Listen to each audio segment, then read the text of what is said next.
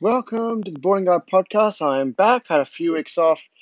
Decompressing of the AFL round four is in the books, and I'll go through game by game. So we'll start with Friday night, the Crows and Collingwood. I actually predicted Collingwood, and I'm not a Collingwood supporter, by the way, and I do support the other Adelaide team, which we'll get into later on, but it was systematic of why I think Adelaide won't be a major challenging team this year. Their midfield, without the Crouch brothers, with a down on form Sloane, some will say it's injury concerns. Some will say because they play Etihad for the first two to three weeks that they're a little underdone underfoot. I'm going to give you a third one, and that is Rory Sloane's contract negotiations. I don't think he'll resign with Adelaide. I just don't. I think the big money that I think Melbourne,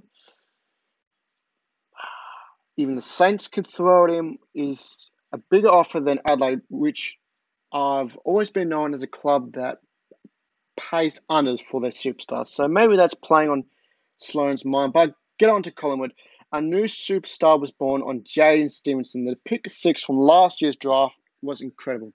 Five, yeah, I think five goals, one he was incredible for the entire game and looked AFL ready after only four games in. And the big thing is though is big thing around the media and, and papers at the moment was Tex Walker's game. Watching the whole game, Tex to me seems a shell of himself. I don't think he's recovered from the nightmare of the AFL Grand Final that he was below par for the first three weeks. It can be underdone, but his intensity has not been there. And he will have some sleepless nights, I think, watching back some of the replays. But Collingwood, I like what they're doing now. I like the direction Nathan Buckley is heading because you're going from a tool forward line with Darcy Moore, Ben Reid to Ben Reid and Mason Cox. Mason Cox will never be a two to three game play. He is there for the long bombs, the tap at the back, and small forwards at ground level. I think that's what they can build there team around this year. Do I see them making the eight? I think they're going to be bottom eight if they do make it. The Crows, to me, have major concerns. I know they've got injuries from Bro Smith to the Crouch brothers, as I've said. Maybe Eddie Betts with a small hamstring complaint.